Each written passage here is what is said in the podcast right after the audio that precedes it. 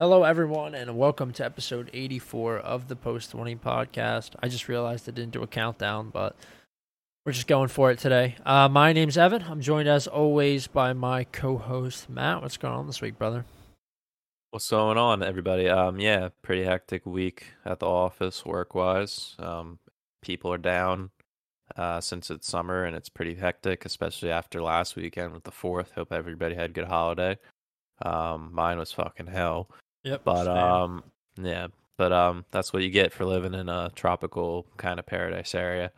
Um, and the, I mean, the Euros are still going on. Euros have been crazy. The quarters and the semis wrapped up since our last episode.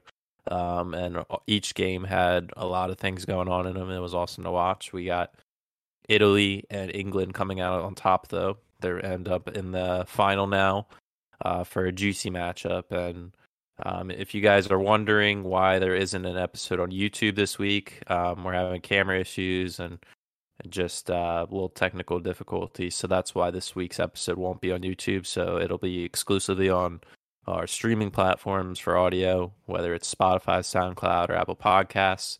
Uh, make sure you guys follow that. And also, if you want, go head over to our YouTube and hit that red subscribe button and the notification bell. So you guys are notified the next time we do upload uh, an episode on there, which should be next week.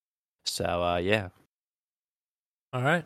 Uh, Matt and I are going to talk about the semis um, and also uh, cover some of the transfer uh, movings. I don't know, transfers actually is, is the term for it. Um, to Prem teams and from Prem teams. There's a couple other ones uh, and things we might talk about as well. Um, but for the most part, um, it's going to be transfers and the semi. So we'll get right into those. Italy took on Spain on Tuesday, July 6th. Italy, uh, the Azzurri, uh, emerged victorious in penalties, scoring four, uh, whereas uh, Spain only scored two. Now, this was a bit of a slugfest. I was surprised um, to see Spain play the way they did. Not surprised. Credit to Spain there. No, they still don't get any credit. I mean, I just I don't like them. Uh, I have a tough time rooting for them. I think they play a very. It's so snore, dude. Like it's such a boring style. And that's the way they played the last two decades. I know, and it's bo- it's fucking boring. But but back then, like there was guys that you could count on. I think to score, and I'll, I'll give credit to to some individuals. I think Morata kind of pulled it out of his ass here. Like, this was impressive to to see him get it done um, in these last two games when he really needed to. Um, but but overall, I just I don't know. I, I feel like a lot of teams like lie down for Spain. Um, I'm so shocked to to see them get to the semis. I guess good on them. It's not like I have anything against the country or anything like that, but I just I don't know. Like uh, they have no they have nothing that draws me in to want to watch them. Um, Pedri, I guess, was probably the highlight for me. I think he he played very well despite um, gaining some criticism criticism from the media and, and, pundits as well. He's very young, and I think he played a, a pretty solid tournament. Other than that, um, this game, I think Italy played down to to the level um, that Spain were were kind of doing, and the this little unit football that they were playing before. They play these tiny little small sided games um, all over the pitch. I, I, think that's one of the best ways to describe it. Um, it's it's it's so miraculous uh, the way that Italy has has knocked the ball around the entire tournament, and they didn't do that as well uh, in this match. I think they were disrupted by Spain. I think they were kind of I don't want to say upset, but the chemistry was certain up, uh, certainly upset uh, when you when you compare it to other games, just by the sheer amount of possession that Spain hold. They weren't letting Italy have the chance to play these tiny little small-sided games in different sectors of the pitch, and because of that, Italy suffered not only in possession but on the attacking end. Defensively, I think you have to give a ton of credit to Bonucci and Chiellini. I mean, they have been unreal all tournament. And to me, they, they like I said, they're at the beginning. They're the backbone, and those are the guys that made sure that everything got done when it needed to get done. Um, so so while you know you need to give Spain credit, you really have to give Italy credit for making you know a final here where I don't think anybody really thought they'd be in the final. teammates at, at the beginning of the tournament when we made our predictions. We were thinking they'd be around a 16 quarterfinals Yeah. team, and they've shown two different sides of games. They can how the group stage went. They can be a powerhouse going forward and dominating the ball, and on the flip side, in this game, particularly against Spain, they go back to their roots of being defensive powerhouses and locked down in the back, and really took their chances going forward and they could have had at least three in in, in regulation.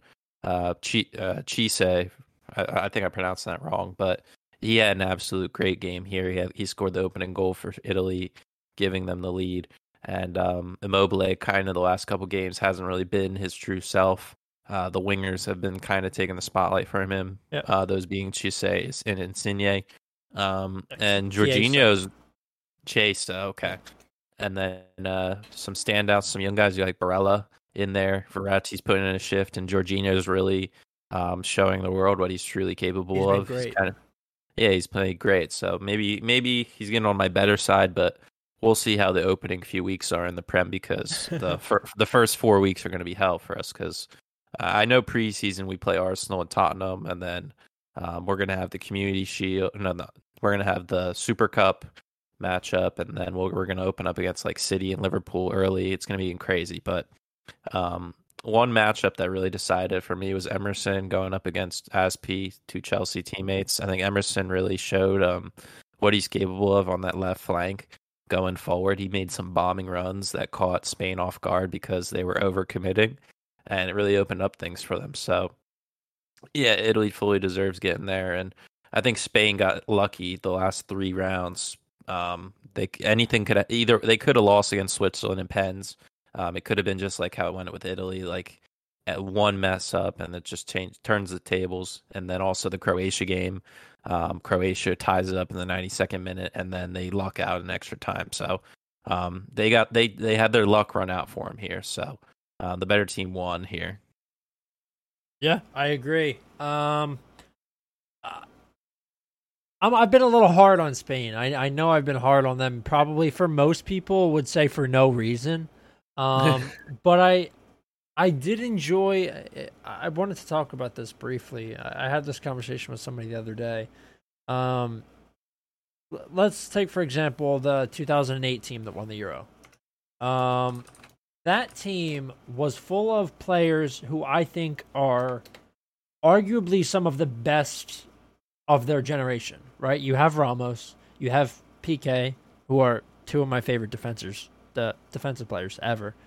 You have David Silva in his prime. You had Torres on that team. Like these are these are players who I think are all timers. And this Spain side, when I watch them, there is I literally see nothing, nothing besides Jordi Alba and Azpilicueta, who I thought, uh, who I think is a fantastic defender and has been for a long time now. Th- there's nothing that I see that's that I'm like, damn, we're watching something really special, and and I I just feel like I was cheated. Like I've been cheated because those Spain teams used to be so good. And I know I say now that it's boring, but back then it was that same boring, you know, passing around. And there's a beauty in that. Sure, of course there is. Uh, you know, tactically, I think I think that sort of football is is really really impressive and certainly something that should be praised. But there was a lot of times nothing on the end, and it wasn't until last game, you know, where they had that explosion of goals, last last game and the game before, um, that you even saw them exhibit any sort of competency in front of the net, and that pisses me off because when you knock the ball around so well and are so impotent in front of the the mouth of the goal, and trust me, I'm familiar with this. I have been watching Arsenal for the last decade. It's so frustrating. It's so frustrating to watch, and and that's why that's why I've been so hard on them. Um, but at the end of the day, you can't take away the fact that they got to the semi. Um, I was certainly wrong with my predictions. I, I was way off, um, and I was way off about Italy too. I, I'm, I guess I'm happier to see uh, Italy here. Uh, I'm torn. I, I think I'm rooting for England in the final, uh, just so so I can finally come home and they can f- shut the fuck up about it. Um, but but yeah, um, we'll, we'll move on to that England game now if if that's all you have to say. Uh, Yeah, yeah. I think the one thing we did predict correctly was England making it to the final, so we, Yeah. we got that all the way there. We thought it'd be France, but uh, just as difficult an opponent in Italy. Yeah. So England 2, Denmark 1. I want to give Denmark the team of the tournament award for me. I Yeah. think for them to have achieved what they achieved um, without Christian Eriksen, who is, I mean, the heart and soul of that team, certainly the most talented player um, going into the tournament, I would say, to achieve what they have achieved uh, to make it to the semifinal and and really play their hearts out against an England side who are full of players of much higher quality, in my opinion. Um, that should they should certainly be lauded for that, and you know th- they get my praise, and they've been getting praise from from all the pundits and all the analysts. So that's uh, that's certainly really something nice to see. Um, in this game, ultimately, they were just not they- they weren't able to match England's quality. England are solid in every single position on the pitch besides, you know, maybe where Declan Rice plays. I thought he was mid again. Um, but but going forward, they are just blistering. They had Saka in there. Sterling's been unreal this tournament. Mount is also unreal, although some people have more to say about the way he's he's played this tournament. I just think he's taken a reduced role. That's all. Um, and you have guys that, that are coming off the bench that are better than some of the guys that are starting on this Denmark team. So this was an awesome game to watch. The free kick, uh, that was one of the most unreal free kicks I've seen in the last five years. It was an absolute banger from Mikkel Damsgaard. Um, that that was the one that opened it up, and, and England were losing, uh, headed into that, that second half of the first half. Uh, you know, Kjaer had that had the own goal, which really there was no way anyone was saving that. Saka played a ball in, and it was either going to get knocked in by by Kjaer or it was going to get knocked in by Sterling. So I guess it's better off that it be an own goal than let Sterling get another one. Um, Right. And then and then it was it was really a, a, a war of attrition until the very end when when Kane put his uh, rebounded penalty into the net. Um, and, and there's something I want to talk about here. Did you see the laser pointer thing? I saw that the English FA was fined for the laser pointer thing on uh, Schmeichel. Yeah, so I think that's kind of fucked up. I don't think it's become a talking point, like maybe a little bit too much of a talking point so far. Um, I don't think that's the reason that that that goal went in. I don't even know what the point of finding the English FA is. Like, what the fuck is the point of that? Change anything? Uh, Right. It doesn't. It literally doesn't change anything. Like the game's not going to get replayed. You're not going to retake the pen.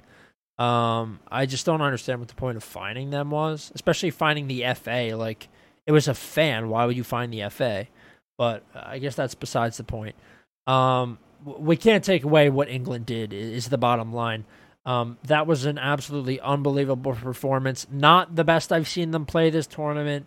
Um, but but you know they got it done, and that's what matters. England teams in the past they suffer here, they fail, they struggle, they don't get it done, and this team did. So we have to give them a round of applause, and, and one for Denmark too. But I was happy to see England move on. Yeah, Damsgaard uh, goal was phenomenal, and he's really had a breakout tournament. He'll definitely have a lot more eyes on him in the coming weeks, potentially. Yeah. Uh, maybe he'll move, or maybe he'll he'll consider getting a bigger contract offer if he's in time, or if his turns up for his uh, his year or whatever. Yeah, Um, but yeah, England, like you said, England have more quality, and um, coming off the bench, you have guys like Grealish coming on, uh, being an absolute nuisance. Like for like for Saka, Saka really having a great tournament. He's breaking out there. Um, should be very interesting to see what his role is for Arsenal this year. yeah, Uh, if he's given more opportunities with an aging Lacazette and Aubameyang, so should be interesting there. Uh, Mount as well, getting back in the team after the COVID bullshit. Um, he's getting more minutes in there. Hopefully, he stays healthy. And then uh, I thought Rice has been playing really well. I mean, his role in that team is is like how um Ngolo is for Chelsea. Like he he is the main central defender, and Kalvin Phillip Kalvin Phillips, unlike for Leeds, gets a lot more freedoms to go forward and be attack minded. Uh, he's getting a lot of chances in front of the goal, so you're seeing a lot of good players get opportunities. And um, Kyle Walker, when I watched him, absolute unit at right back. yeah, know? he is.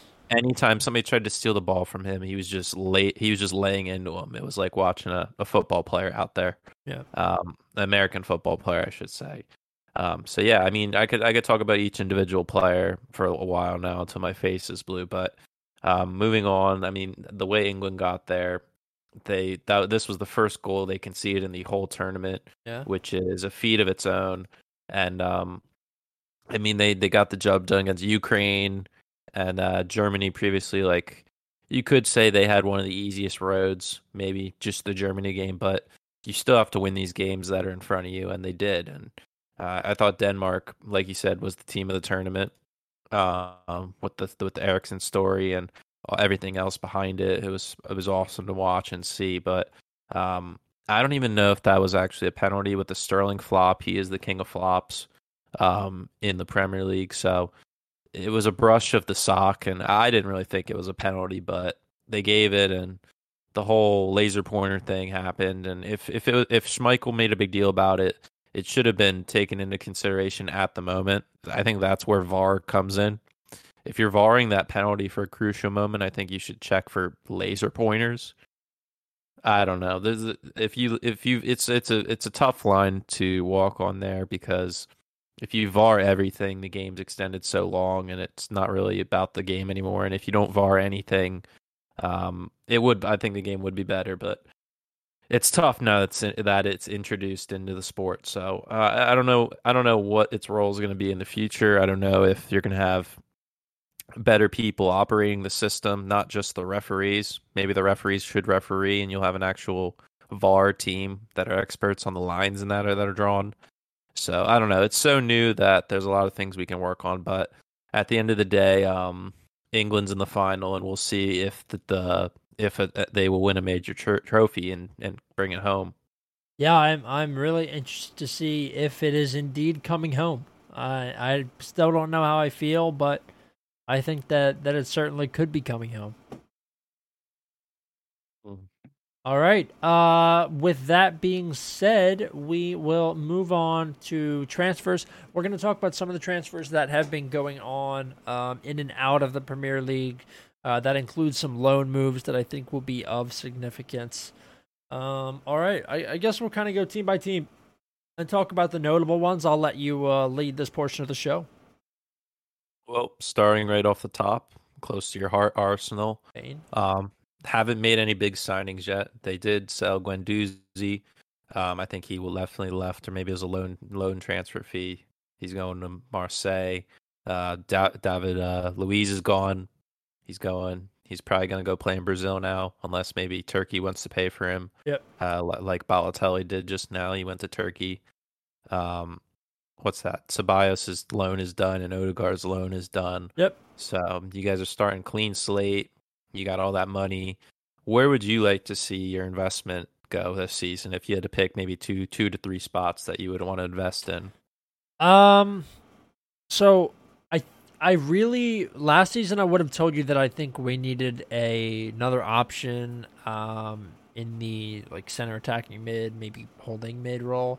Um, with the addition of Partey last year and then the emergence of uh, Emile Smith Rowe, who, if he can maintain the form that he had at the end of the season, I think will be very, very good this season. He's, you know, he's not at the caliber of Mount or anything like that, but I think he's good enough. He's good enough to start in that Arsenal team.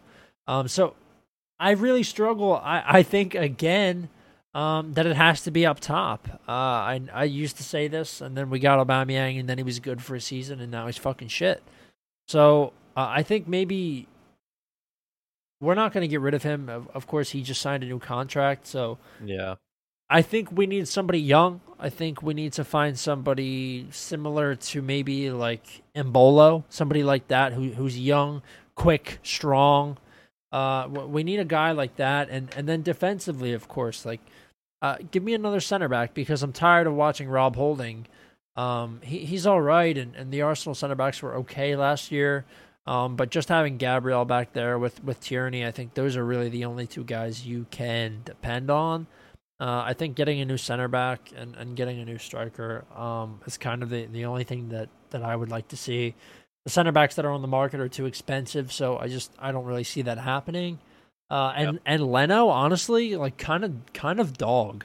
Uh, I'm yeah, kind of gonna mention that with I'm the whole Ramsdale saga for him to like move on, and and it sucks. Yeah, like I think even having Mat Ryan in goal, like I'd be willing to give him a fucking shot because Leno is like Leno has a lot of howlers, and he's just he's not that good. Like, what's Sommer doing? Uh, can we get him? He's gonna be worth like eighty mil yeah, after that fucking tournament. I saw your tweet the other day about uh, letting Manuel Martinez go is one of the worst mistakes Arsenal's made. It was, and, and in the recent times. But I, the rumors going around right now is Aaron Ramsdale from Sheffield because they got relegated, and he's a top young English goalkeeper that yeah. a lot of teams want to come back to the Prem. He definitely will go back to the Prem, but For sure. I think Sheffield are playing the waiting game, and they know they can get a lot of money for him, and it's going to be like that where they'll get an extra couple mil uh, for a desperate team coming in. Yeah, and I, I, think Mat Ryan left because he was only on loan for six months there. So yeah, I don't know. I don't know, but Leno Leno on paper is a good is a good goalie, but like you said, he has a lot of mistakes in him. So yeah, um, they haven't they have all their money still, and there is time. We got four to five weeks until the season starts, so plenty of times. I mean, the transfer window literally opened a week ago from today, so uh, it's going to be very hot the next couple weeks. Yes, sir. Um, moving on to a team that already made a marquee signing, we have Aston Villa making their their probably their biggest signing this season. I don't know if they'll top it, but uh, Emmanuel Buendia, they got him from Norwich, one of the newly promoted teams under Daniel Farke. He's a right winger, Argentinian, signed up for $42 million. Um, I think he had 12 goals and like 19 assists last season in the championship. Had an absolute banger of a year. Yep. Um, he is definitely going to be uh, helping out Jack Grealish, not be double teamed every single game uh, because he's a similar quality player to where he's very he's a big finesse guy, uh, cheeky skills on the on the ball, uh, and can have uh, some quick pace in him. So uh, they kind of have a three-headed monster going forward now with Watkins himself and uh, Grealish. So, and they do have a, a solid supporting cast with um, El Ghazi and uh, Bertrand Traore to back them up too. So their team's kind of filling out, and they can really push to get top ten again this season, or potentially, if they really, if they can really put some games together, maybe make that uh, what you call it? I'm forgetting the new tournament that Tottenham's in, the Confederates uh, Confederate Cup, Cup. Like yeah, whatever. yeah, fuck. whatever. And it also says Ashley Young signed for Villa, so he's back in the Prem. Bro, how? He's like 90. Yeah, it says he's, he's 35. 35. Just... Inter, they they sold him. He got it came from Inter on a free. Inter Milan's having problems. They're having to make up some financial issues right now. I think that's why they sold uh, Hakimi. They he went to PSG for I think 75 mil.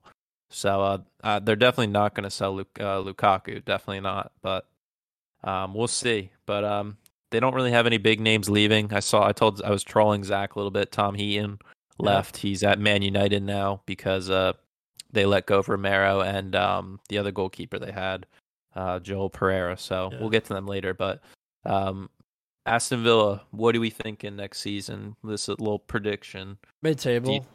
Yeah. Do you think? Yeah. Do you do you think they could definitely make one or two more signings somewhere? I think they could. I mean, they better get this last year out of Grealish before he moves on. Um, I think like their window for like European qualification is kind of just next season. Uh, the Buendia thing. I mean, if you have Buendia and Grealish up top, like if if Buendia um maintains some of that form that he had last season, like that could be very scary. Um, so so I think certainly mid table. Um, that's that's where I'm at now. We'll see if they get some more. Like we said, the the window just opened. They could certainly make some more moves. Um, uh, but yeah, I, I think um, I think Villa are, are, headed for a decent season. Yeah, I definitely agree. Uh, one of the newly promoted teams, Brentford.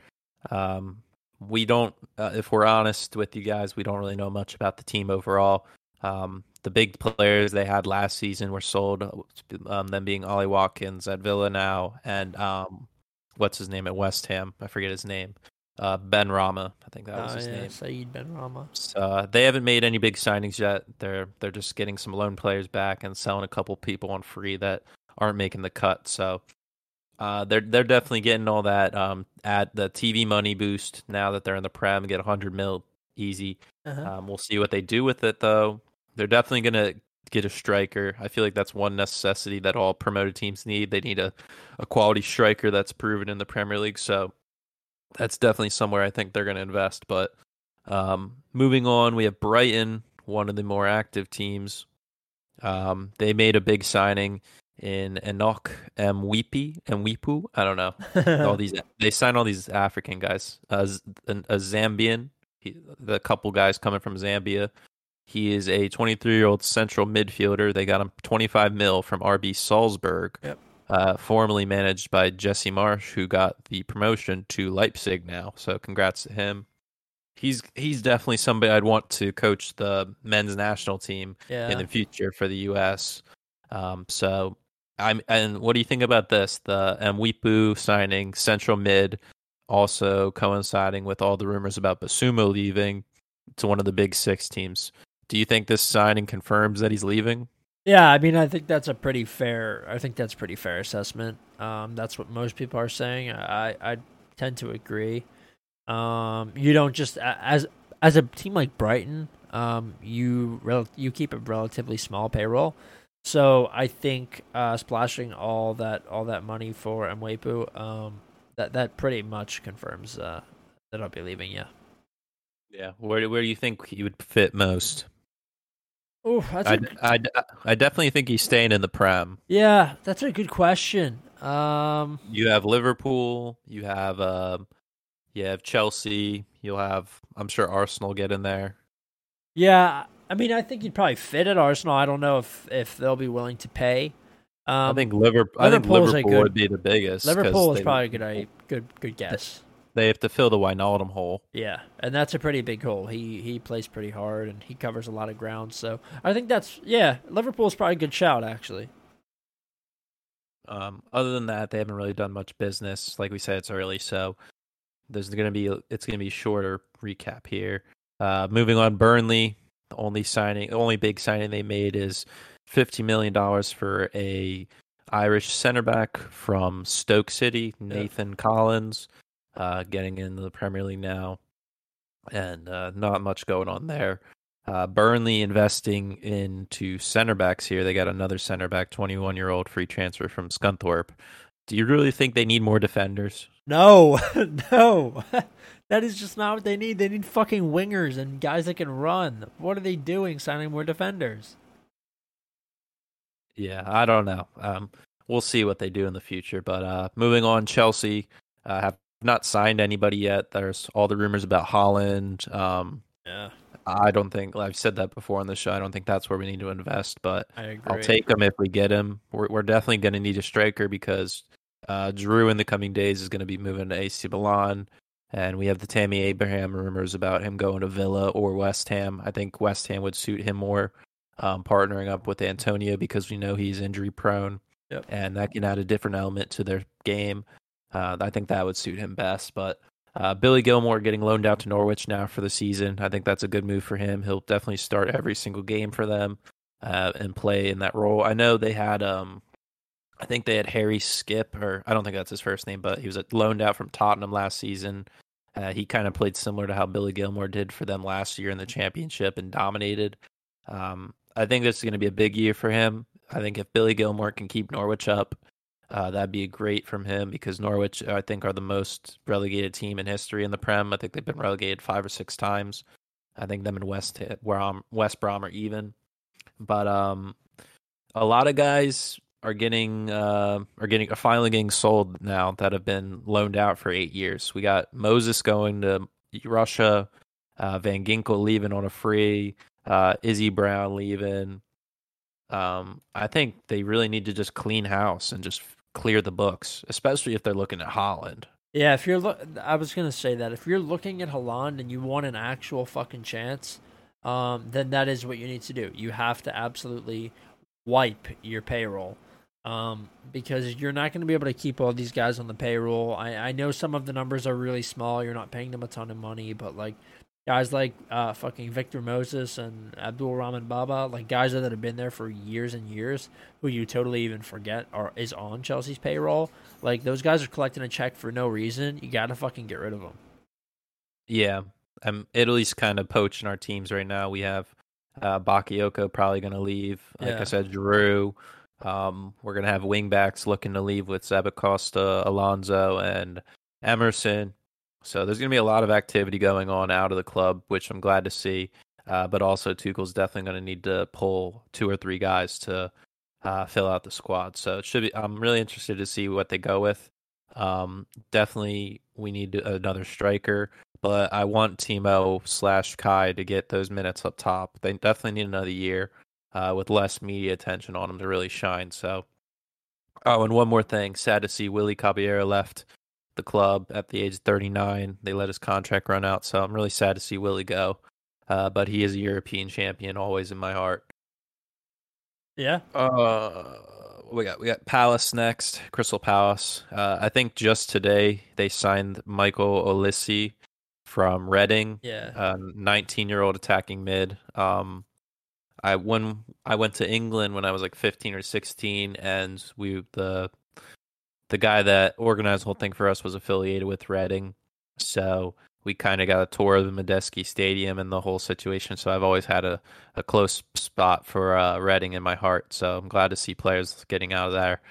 Um, they also got a guy from Georgetown, yeah. uh, J- Jacob Montes. He just, I think he just graduated. He played in the Portland Academy for a while, then went to college, and now is in the big leagues. He gets a, I saw his contracts, uh, a one year deal. So we'll see if he gets any minutes. yeah. I don't know, but if you look at the out, they have about a full eleven yeah. that their heading out. contracts just ran out. So uh, Zach was saying, I don't think they're gonna let all those guys leave. Yeah. They're definitely gonna up some of them, like Van Aanholt's on here, Saka or Sakho, uh, Klein. Like there's guys that definitely will get picked up by somebody else if they don't re-sign them. Wow, my man's Wayne Hennessy on the way out. Well, yeah. Chel- Chelsea's rumored to get him potentially as our third string, just to cover up some holes because Kepa might be leaving. So, Good. uh, I mean, Palace, Patrick Vieira. I don't think we mentioned that before. He is the manager now. Yes. Um, where do you think his investments are? Because we we have said that Palace is an old team, especially in the back. Um, so do we think do we think they need an injection of pace? Um, I don't know. Uh, actually, if they're actually gonna let all these guys go, like if they're gonna let Van Aanholt and Sakho walk, um, which I mean, it's a possibility. I know we don't want to think that because it seems like mega foolish. Um, if they're gonna let guys like that walk, I think you can probably inject pace back there. Let's see if they can play a little wingback style. Um, Right. launching like a full out attack with uh Eze. Well, we got to remember Eze's out until December because he has oh an yeah, Achilles the injury. fucking the leg thing. He's got uh, Achilles, so he'll be out until December. All right, well, still, let's let's for for argument's sake, let's say Eze's comes back a little earlier than than Yeah. expected, and he's kind of healthy. You have Eze, you have Zaha. If you get a couple guys like um, fucking a guy like Tariq Lamptey, right? If you Yep. had somebody like Lamptey uh, on the left and the right, maybe somebody a little slower, um, I think you could launch a really, really solid attack um, with Zaha at the head. So I think maybe an injection of pace could be good. Uh, some of these guys are a little old, like Nathaniel Klein was getting some minutes for them last year. Van Aanholt's not super quick, um, so that that could be an interesting um, that could be an interesting experiment. But they, they definitely need to get some younger players in because Palace are just an old side. Look at the ages of some of these guys that are, that are headed out 33, 34, 35, Yeah. 34. Like, they- you know, they're up there for sure.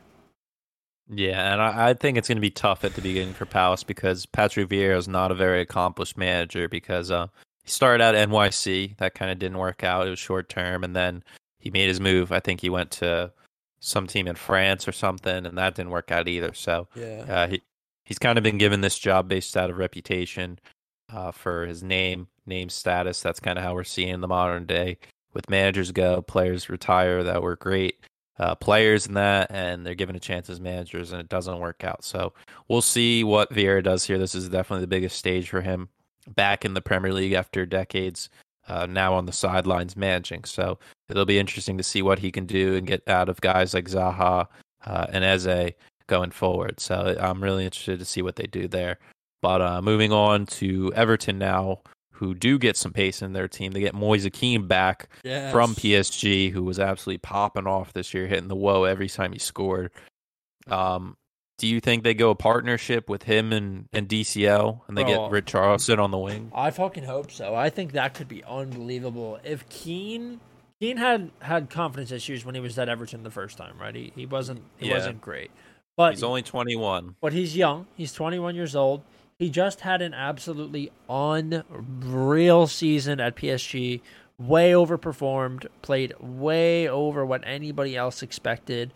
I think that he comes right back into this Everton team. I think he slots in. Um, if he can, if he can, not only maintain, but let's say he needs to forge a relationship with those players again.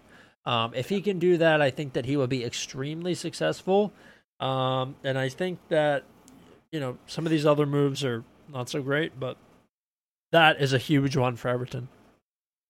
Yep, early days. Uh, Robin Olsen, guy who split time with Pickford last season, goes back to Roma now. Uh, finished loan. Uh, they officially get rid of Walcott. Uh, they let Bolasie go on a free. So the old guard's leaving. They're bringing in the new guard. So it should be interesting to see what business Rafa Benitez does. I think we mentioned that before. He's the manager now. Yes. Um, and it's going to be interesting, especially the Merseyside derby, because uh, for a long time he was Liverpool's manager. He was the one in 05 who won the Champions League with them.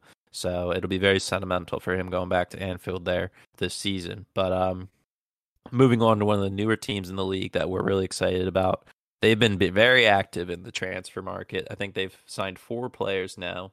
Uh, the fourth one today, an 18 year old. But Leeds United, um, letting go of a lot of players that just didn't make the cut. Pablo Hernandez, very old, didn't get minutes. Uh, they let Alioski go, who was a phenomenal player uh, left back for them. Uh, did all right in the Euros with North Macedonia, but um, they fill in fill in his spot for with uh, Firpo from Barcelona. They permanently signed Jack Harrison now um, from Man City, um, and then uh, they got a few young players to bulk up the squad depth. So uh, I think we've said this the la- at the end, like season review and the last few weeks of the season, we kept mentioning uh, we'll see what Leeds does in the transfer market. Uh, we'll see if they actually invest in the team, and they kind of are. Um, what, what, what are we thinking? Do you think they're going to keep bulking up on the team, or do you think they're just going to let it go? I think they're kind of trying. They're they're going to try and bulk it up a little bit. Um, but I don't think that you can fuck with it too much because last season right. was was pretty solid, you know. Um, so so I'm not really sure. Uh, the Jack keeping Jack Harrison, making sure that he he's there, um, is is a really big thing. He was he was pretty solid for them last season. So, um, other than that, uh, losing losing Alioski is actually kind of fucked.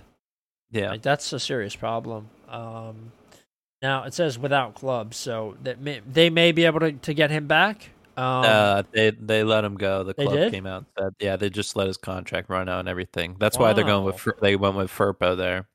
Yeah, I guess that makes sense. I, I don't know. I think Alioski was good, honestly. Um, yeah, he did well for him. Fur- Firpo's kind of unproven still, but I don't know. Yeah, he has. He's he hasn't really had a breakout season for Barcelona. Obviously, behind Jordi Alba there. Yeah. Um. So it's very tough. But he could be good. I mean, he could be great. We, we have no idea really. Yeah, we have no idea, and I think uh, a man, definitely a manager uh, like Bielsa is um somebody that can get something out of him. Yeah. So uh, we'll see. But um, like you said, I think the solid core of the team is going to stick together. I mean, they have Patrick Bamford coming off a year with I think 17 goals uh, in this first season back in the Prem, which was awesome to see. Um, I, I think they're keeping Meslier in goal, young Frenchman, so they have some solid pillars to build around. Um, and moving on to another team that um, could be pushing for Champions League football again, I'm sure, and who I think is winning the transfer um, summer transfer window so far is Leicester City, making two huge signings. One being a defensive midfielder, which is kind of being Leicester's bread and butter. They just they just bring in a lot of great defensive midfielders in uh Boubakary Soumaré. Uh, this is gonna be fucked all season trying to pronounce these names. Um, they get him 22 mil from Lille, solid defensive mid from the French league. Um, we know what they can get out of the French league from uh, N'Golo Kante and. Yep. I'm sure he'll be solid too. And also a young striker, also from Zambia, I think, uh, Patson Daka, also from RB Leipzig. They got him for 33 mil. Um, this is a marquee signing at the striker position for them. Now they have they have him, Ian Iheanacho, and Jamie Vardy. And he- I think he's very tall too. I think he's like let me see Yeah, he's a big guy. He's six something. eight eight point three eight one point eight three meters. I'm sure that's like six five or something, but yeah, that he he adds a new element to that team. Kind of how in the past I think they had like uh, Islam Slimani. He was a tall guy from Algeria. They had for a few seasons who didn't work out, but um, it kind of can be like a Benteke effect. How he was at Villa and what Liverpool thought they were getting out of him. Somebody big, somebody to cross into and win headers.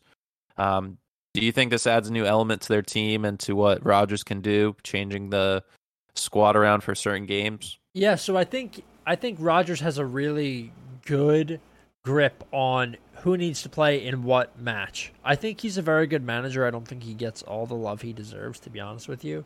Um, Right. And Daka actually, he's- he's closer to six foot. Um, Okay. but but I think that's a huge that's that's a really really good move. Um, he and uh, Iheanacho could play a similar role. I do worry that Iheanacho will have a little bit of a bump in, in confidence, a bump down, um, with with you know um, feeling as if he may not be the guy for all of these situations. But I, I don't want to look too much into that right now, especially after the the end of the season that Iheanacho had. He was amazing. Um, I just think it's good. It's good to to increase your depth up there. Vardy, you know, the wheels are starting to come off a little bit. He he's still great, but he's he's losing uh he's losing that pace, and more importantly, he's losing um he's losing the stamina and endurance that he once had. So uh, that's a great move. The the Patson Daka move. Uh, he came in today. I think that was announced. And then Yep. uh, Soumaré, that's another great move. Um, Leicester have a really, really good uh, track record with picking these guys out. Uh, these French midfielders. Uh, last last good French midfielder they picked out is probably the best best defensive midfielder in the world now. So, um, yeah, I'm, I'm hoping I'm hoping that he can be really good. Uh, Leo Mate has always great products too. So uh, we'll, see. Yeah, and uh, Daka's scoring record right now in the Bundesliga, he played four seasons. He scored 54 goals and a lot. e- 82 appearances, and he averaged a goal every 89 minutes. So he's averaging a goal a game. That's awesome. So that's that's definitely something Leicester needs, especially in the latter stages of the league, um, or in the season, I should say, because the past two they've been flopping. Uh, they could have been in the Champions League both years, but they had to settle with Europa League. So we'll see if this year's any different. Um, some some major guys leaving slash retiring. Wes Morgan retiring, longtime captain was captain of the club when they won the league in in 2016, and also another player during that time, Christian Fuchs. Uh, he's leaving. He let go on a free. So um, some old guys leaving. They're bringing in young guys. Both of those guys we talked about being 22 years old. So a big injection of youth. Uh, moving on, Liverpool haven't really done much. Marquee signing though in uh, Konate, central defender. Um, they lose Kabak, who was only on loan. They get a guy who can partner long term with Van Dijk. Van Dijk's kind of like a new signing this year too, if you think about it, because he missed he missed 80, 80, 80 to 85% of last season. So you get him and Konate. Um, you get Trent back, who got a lot of rest, especially not playing in the Euros. So that's great to see for him. Uh, Robertson, short short uh, time in the Euros, he's back. Uh, and then you get Alisson. So they they have potentially top two back five in the league.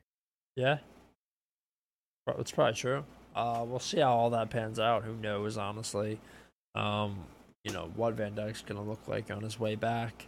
I have a weird feeling about it. Um, to be honest with you, but that Konate signing, I mean that that's that's so big for them. Um, if Liverpool can show up their defense again this season, I don't think they'll have any problem contending for the title again. Yeah.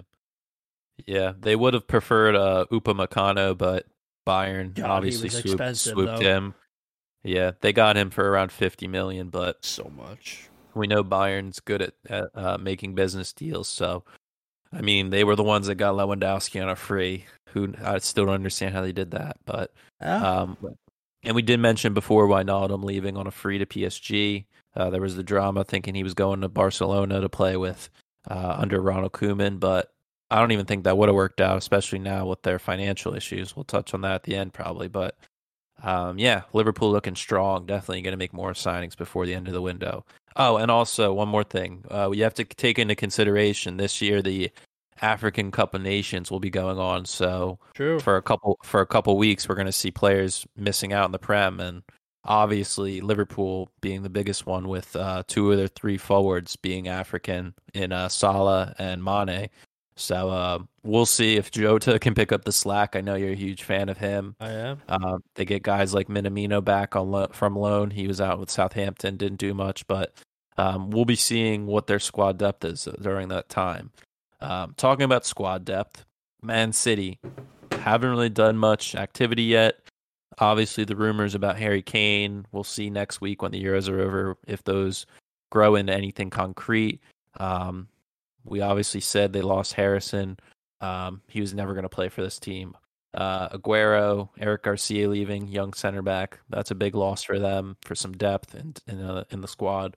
Um, and they don't really get anybody huge back on loan. Yeah. So, um, I mean, it's it's a tough question, kind of like how I asked you with the Arsenal thing. Where do you improve this squad You that's don't. already phenomenal? Well, unless somebody fucking dies or breaks their leg, you can't. You literally can't fix it. Like, there's nothing to fix. They're Right. they're so good. I mean, you can try and improve depth, like maybe keeping Jack Harrison in. I don't. Like, I don't. I actually don't know. I, I don't know what you could do. Um, De Bruyne, that like that could be a serious issue. Um, he He's, did I think just he's 31 this year, so Yeah, but he did just play on a. He's pushing himself a little hard. I think at 31. Um, he just played on that fucked up left uh left ankle. He had he had like a fucked up tendon, so that could be a problem. But they missed him for a while this you know this last year, and and what the fuck did it matter? Like it it didn't. yeah, they were on a tear. Yeah. with uh, Gundogan stepped up. Right. I think if anything, the midfield maybe it could be a spot for them. sure. Uh, they did re-sign Fernandinho on another one-year deal, so they're gonna definitely make a move next season for a midfielder. Um, they kind of have Rodri preparing to take over that role. He's done well. Uh, didn't get the minutes that we thought he was going to get for Spain in the Euros.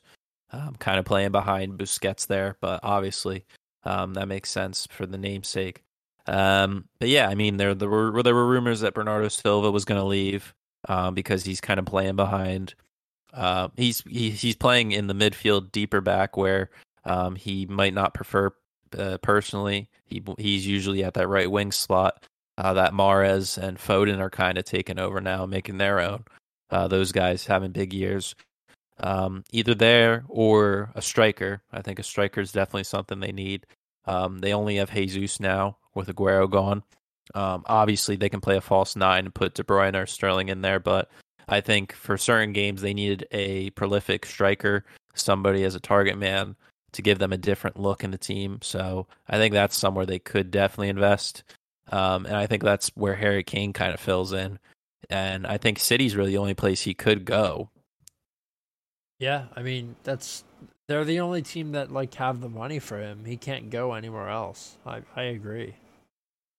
I think I think Chelsea could get him, but I don't think that's something we need either. Because if We- we're going the route, if we're going the route of Werner and Havertz, then why would we spend even more money like that on Kane? Yeah, well, now it's Why would you want to spend that money on fucking Haaland either, though? Like, I, I don't understand that by from Chelsea. It doesn't make any sense to me at all. Like the the Havertz and and Werner experiments over after, you know, one weird COVID season. Like, really? good. I, So it just doesn't make sense to me. yeah, heading over to the other Manchester club. Uh, they haven't. Well, there there are terms agreed with Jadon Sancho. Apparently, Yeah. um, it's looking likely that's going to happen. So. Do you do you think that's the right signing for them? Is that the one spot that they've needed to fill out that right mid because they've kind of filled in random people in there. They've had Greenwood. Um, they've kind of pushed uh, other players out there filling in for a time, but. Do you think Jadon Sancho is the right call? I think Jadon Sancho is one of the most overrated and overvalued players in the world. I don't have anything against him personally, but I think his price tag is fucking obscene because he's English. And Yeah, I agree. there's there's no like he's not bad, like don't get me wrong. But Right. he's not worth the amount of money that, that United are gonna have to pay, pay for him. And they've been Hundred mil. yeah, that's fucking ridiculous. That's obscene. He's not worth a hundred mil. There's no way. There's no. I've not seen enough out of him that makes me think he's worth a hundred mil. I, I like if he's worth a hundred mil, then Pulisic's worth worth a hundred and ninety mil, because Yeah. like it, it doesn't make. I haven't seen anything out of him at Dortmund, and like don't get it twisted. I've watched a, a lot of his games. He's just all right. Like he's no better than than. Let's compare him to another winger. Grealish is twice as good as him, and I know he's young, but he's just not that good. I, I don't think that really like it might fill in a gap for for United. Like it, it certainly will, but wouldn't you just try and develop Greenwood more? Like I thought Greenwood was okay this season. Why not leave him in there? Yeah. I mean, Jane Sancho is only two years older than Greenwood, so Yeah, and yeah, like you said, I think Sancho's a little overrated. And I think it definitely shows because he's not he's not been given the time in the in the Euros. I think he's made I think he's made one one or two appearances and I don't think he started. So Saka's starting over him. Yeah, Saka's showing his worth and he's not even valued close to that. Right. So um, we'll definitely see what, what they do in the time. But uh, like I said earlier, they're letting goalies go. They signed Tom Heaton on a free from Villa, so they're kind of filling out those English requirements there for the team. Um, but yeah, I think Sancho coming in would be all right for them. I don't think that's where they. I think they definitely need a midfielder, uh, especially because Pogba. I mean, every year, every window, he's going to be rumored to leave, um, regardless of how concrete it is. But I think they definitely need somebody in there because uh, I think this is Matic's last year. Definitely, he's on his last legs, Yeah, and I don't. I don't think McTominay and Fred bring that same quality to the team like N'Golo does for France to give Pogba uh, the freedom to do what he did this summer. So, if they can get somebody in there to do that job and let Pogba get forward more, and especially if you have a guy like Bruno Fernandes to support you, um, the sky's the limit for them this year. So. I can definitely see them challenging for the title if they get the right person in there. But yeah. if not, I think it's going to be another runaway. yeah. I think that's probably a fair assessment. Uh, moving on, Newcastle. They haven't done any business but bringing in people, but uh, they've let a few guys go on on freeze. Uh, Christian Atsu, he's gone. Uh, Henri Saivet, he's gone, and uh, Andy Carroll leaving his sixth Premier League club probably. Yep. Um, do you think anybody's going to pick him up? Um, Andy Carroll.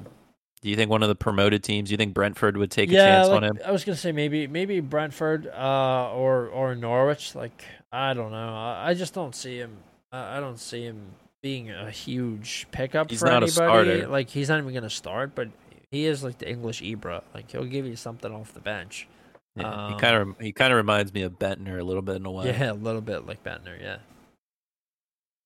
Uh, speaking of newly promoted teams, we got Norwich, who have been probably one of the most active.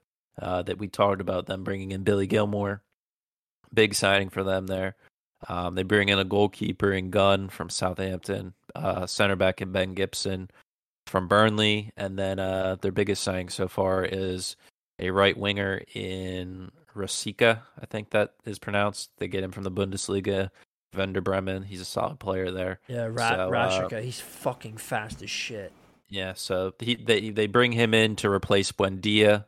Uh, we'll see if it holds up there. If he can put up the same numbers, the Premier League's a totally different animal to the Championship, but um, we'll see if he can co- even come close. But uh, Norwich is definitely going to make more signings before the window's over. Uh, they need it because if they go back down again after one year, um, they're going to have some serious problems financially. Yeah, that's true. They're gonna be their economy is gonna be broken. Yeah, it's tough because if they go all, all out and spend like a hundred mil on players and they still go down, then they have to deal with the repercussions of having to pay all those people and having to make up that money now that they're not getting the TV money. Yeah, true. So it, it's tough. It's tough financially. Excuse me. Uh, moving on, Southampton, another team pretty quiet. Uh, they did sign Theo Walcott uh, permanently now on a free from Everton. Uh, I don't. He, Walcott's all right. You can get some good minutes out of him sometimes. He's definitely good for five goals. Um, they also get uh, the only signing they made so far is Romain Perraud. I'm saying that wrong, probably too. Uh, how do you pronounce? You took that French. How would you pronounce that? Uh, where am I looking? Southampton. Uh, Pero. It would top. be Pero. Yeah, something like that. Yeah, they get him. He's a left back, left wing back. So uh, that fills in for Ryan Bertrand there, who apparently they're letting go on free. He'll definitely be swoop, swooped up by somebody. Um, but another guy, very young, 23. We'll see what he does from the French league. Um, now we got Tottenham here. Tottenham, I know you'd agree with this. They're in shambles right now. They just Indeed. They struggled to get a manager. They got Nuno uh, Esperona from Wolves, Yeah. um, who I thought did all right with what what circumstances he had this year. Um, but obviously, business is business. Um, he kind of gets an upgrade, even though he got fired. He goes to Tottenham, Yeah. Uh, a fully established team. Uh, won't have to worry about relegation issues potentially, but um, they haven't made any business yet so far. Do you think that has to do with the state they're in? They're playing in the conference championship or league, whatever you want to call it, the third tier Champions League. Um, do you think they're struggling to sign players because they're not playing at anything? Yeah, I think that's definitely that's definitely part of it. Um, there's just there's not really anything special about Tottenham. Um, you know how they kind of like are they're chokers. They always choke. Um, even when they get themselves in a position to succeed, they choke. So I just don't see why you would want to go there. Um, you have so many guys that are out now.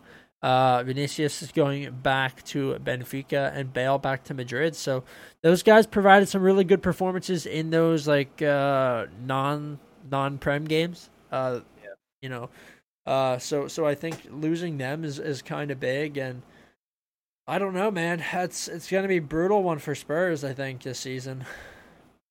Yeah, Nuno's definitely going to have to pull his Portuguese strings if he's going to want to get any reasonable signings. So Yeah.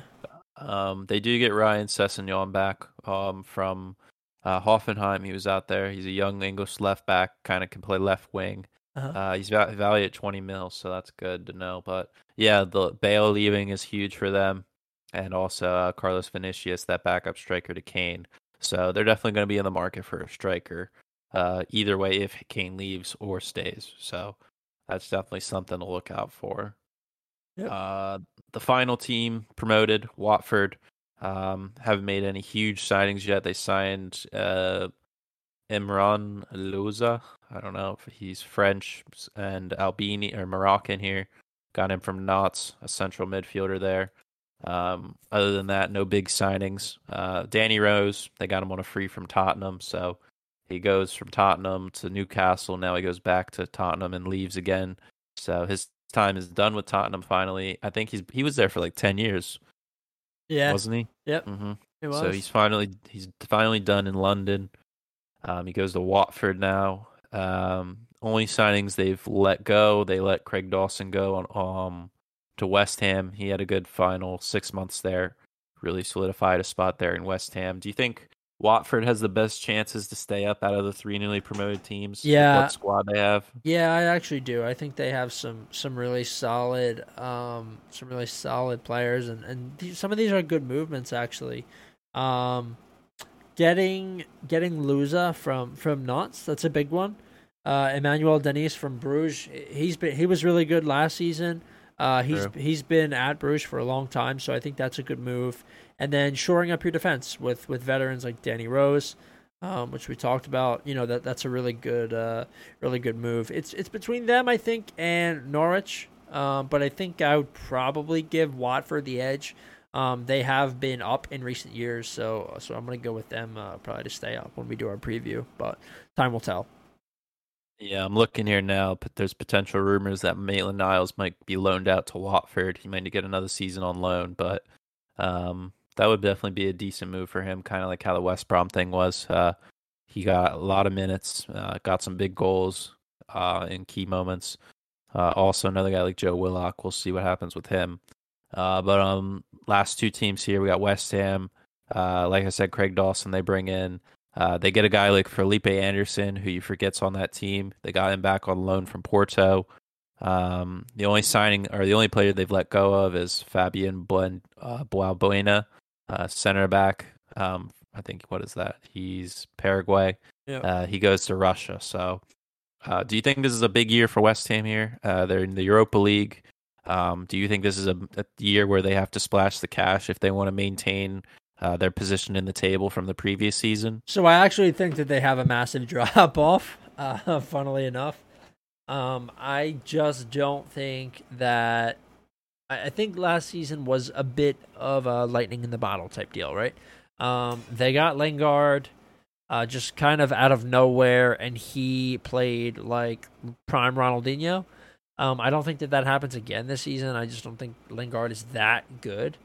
Um, Yeah. and, and I think that was such a huge part of that. Of course, they do have Souček, they do have Declan Rice, you do have you know a solid back line and a little bit of other talent going forward. I just don't know if they're like a top eight team. I think uh, them and Villa will probably finish in a similar spot. Um, but but you know these are these are decent moves. Hello. Hello. Um. Hello. It looks like Matt and I are having some uh, some connection issues. Uh, recording should still be going on. Uh, messaging him. Oh my god, technical difficulties. Sorry about that, guys. I don't know what's going on, but uh, I'm still here. Matt? I believe Matt has lost uh, internet connection. So I'm going to go quickly on to Wolverhampton and then close this out because we're getting a little bit long here anyway. Uh, Wolf, uh, Wolverhampton Wanderers. Hello, Matt? Oh, I thought you cut out. Ah, bro, Sorry. that was you. He's back, Yeah, ladies I- and gentlemen. I was about to close the episode. Sorry. I was alright. like, I-, I thought you cut out, and I was like, oh, I think Evan's mic's messed up, and then I looked in the bottom left, and the shit was all red. So I was like, fuck. yeah. All right. So uh, I just I just moved us on to Wolves. Um, there's not really much to talk about here with Wolves. Uh, they don't lose a ton. Um, Willian José is back to Sociedad on loan. It looks like uh, that Aït-Nouri guy is going out on loan to Angers. Um, so wait, yeah, those guys are getting sent back out. Um, they brought in Trincao from Barcelona. That is probably their biggest move. Uh, now on that right side of the pitch, they have Semedo and Trincao. So or Trincao actually. I, I don't know. It's it's Portuguese. Um, but but yeah, those are those are two of their biggest moves. Uh, Rafa Mir coming in from Huesca, who beat Madrid one time this season. Um, oh, yeah, so so that could be an interesting one. I'm not super sure on um, how Mir played last season, um, but he is relatively young at 24 years of age, and uh, he has played in England before uh, in the lower tier uh, for Nottingham Forest. So this could be an interesting move. Uh, we'll have to see. He is a center forward, so that could be interesting to see. They they definitely need uh they need a little bit of injection of of pace and youth in there. So yeah, and they do have a new manager now. I think is I'm looking here, Bruno Lage, uh, formerly of Benfica. So uh, he's going to come with a whole different mentality, maybe because Nuno was the three four three uh, with the wingbacks, and we'll see if if uh, what tactics Bruno is going to do there. Um, but it'll be interesting to see. I think, like you said, Trincao's a big signing for them. Uh, this could be a time for him to step up on the main stage because uh, playing in the Premier League is the biggest exposure you're going to get as a player. Um, and I think it can really help with his time at Barcelona because uh, Messi's not getting any younger, and you're having other guys come in that are older. Uh, Griezmann, Aguero, these guys are all very old, and uh, the window's opening up for this next generation to step up into the into the limelight for Barcelona. So uh, this could be a big season for him. yeah, I agree. Okay, Alright. uh, I think that is the entire transfer recap. We're, we'll probably have to do another one of these before the season starts because I'm sure there will be a ton more moves. Um, but as of right now, I believe that's it. Uh, is there anything else that you want to talk about, Matt, or, or mention? We we are at an hour and five minutes, so we've certainly been been going over.